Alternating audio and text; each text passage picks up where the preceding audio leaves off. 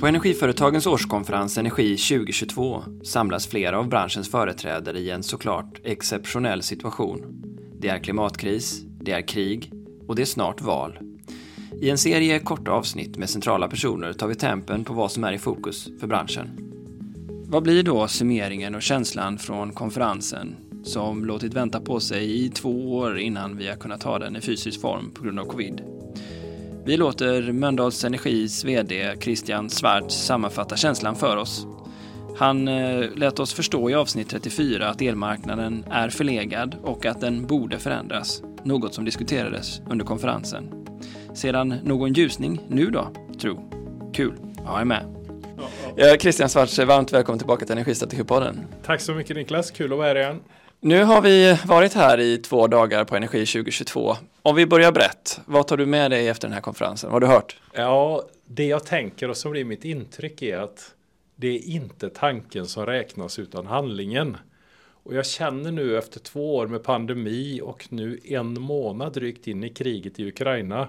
Det har hänt väldigt mycket nu det sista som inte skulle kunna ske så fort. Och det ger jättestort hopp tycker jag inför framtiden att när vi verkligen vill kan vi ta oss samman och göra saker och inte bara snacka om saker och, och så.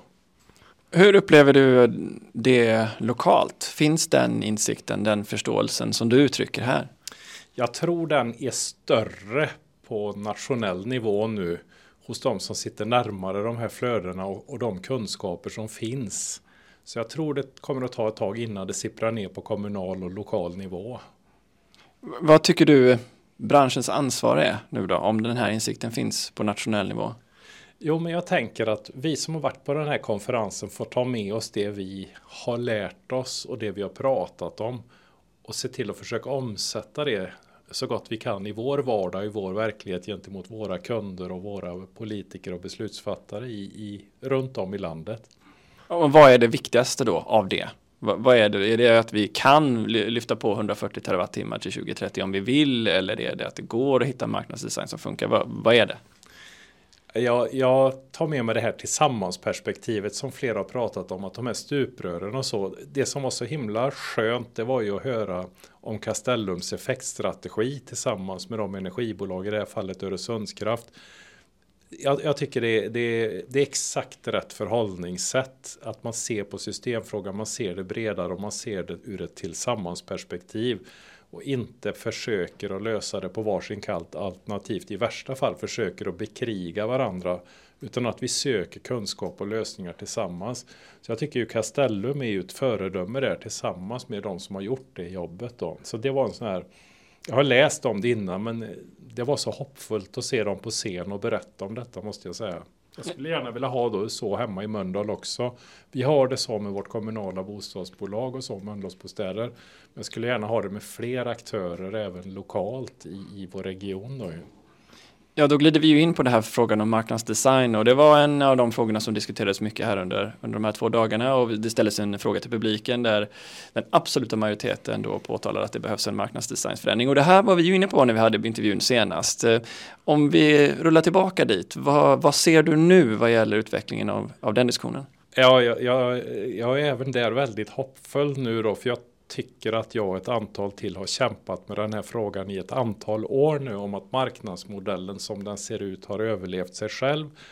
Och 90-talets problem och utmaningar de var vi klara med och hade löst någonstans 05-10 så jag tycker det har varit uppenbart rätt länge nu att nuvarande marknadsmodell har levererat men just nu levererar den inte det som var tänkt, för det är redan löst. Man kan inte lösa samma sak och samma problem hur många gånger som helst, nämligen överkapacitet och allting sånt. Utan vi behöver en ny marknadsmodell som löser det vi behöver från nu och fram till 2040-talet och det hållbara välfärdssamhället. Och den här marknadsmodellen kommer aldrig att lösa det enligt mitt förmenande, utan det är en annan marknadsmodell och andra konstruktioner som behövs Exakt hur en sån marknadsmodell ser ut har jag ingen aning om, men det jag vet är att nuvarande kommer inte att lösa det.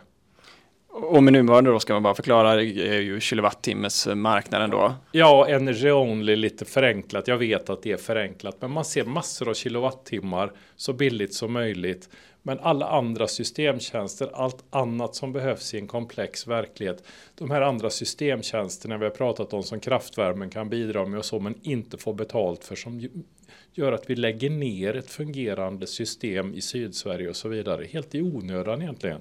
Gigantisk kapitalförstöring som i sin tur medför då höga kostnader och ökad risk för att leveranssäkerheten faktiskt ska minska på ett rätt radikalt sätt om vi inte gör något smart nu de kommande åren. Och i Kristiansvards Sverige då, när du är hypotetisk statsminister, hur snabbt behöver den här förändringen gå enligt dig? Ja, jag har viss respekt för att en SU-utredning som är det jag har efterlyst då Eh, Eh, kan ta viss tid. Men jag tycker faktiskt att om vi kraftsamlar så borde vi kunna göra en, en bra sån med bred sammansättning på 10 till 12 månader. Då borde vi kunna ha ett svar och regeringen som sitter då, nya regeringen, borde kunna besluta om en sån om de vill innan sommaruppehållet 2023. Det hade varit min önskedröm för hur vi gagnar Sverige, företag och privatpersoner och att vi får hjälp i omställningen och inte skälp som jag tycker nuvarande marknadsmodell faktiskt ger oss. Men om vi skulle ändra den här marknadsmodellen så som du vill, att vi prissätter systemnyttor antagligen på ja. flera olika sätt, så kommer det ju en, ge en kanonad av affärsutvecklingsutmaningar eh, och möjligheter. Är vi redo för det i branschen? Vissa av oss är det och andra inte. Jag är inte säker på att mitt bolag kommer att ta hand om alla möjligheterna, men om man tänker långt och då tänker jag ja, 10, 20, 30, 40 år framåt så det intressanta är inte exakt vem som gör vad utan det är ju det här tillsammansperspektivet.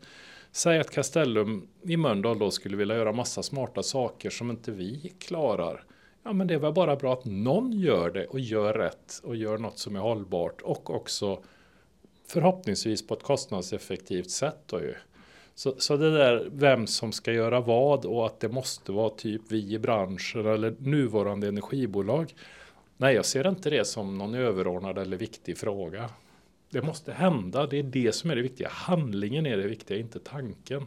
Men du låter ändå positiv nu. Ja, jag tyckte den här konferensen gav mycket energi och det här min överordnade liksom känsla att nu är vi nog faktiskt på väg att gå ifrån ord och tankar och analyser till handling. Det är det som gör mig hoppfull. Jag har ju varit i branschen länge och när jag började i branschen så var det ärligt talat, det var mer handling och det var mer action, det var kortare beslutsvägar.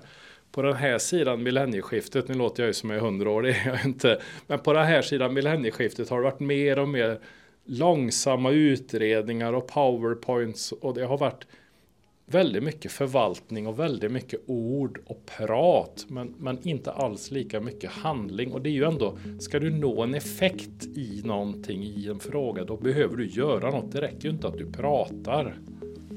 Tack så hemskt mycket för att du tog dig tid Christian. Tack Niklas.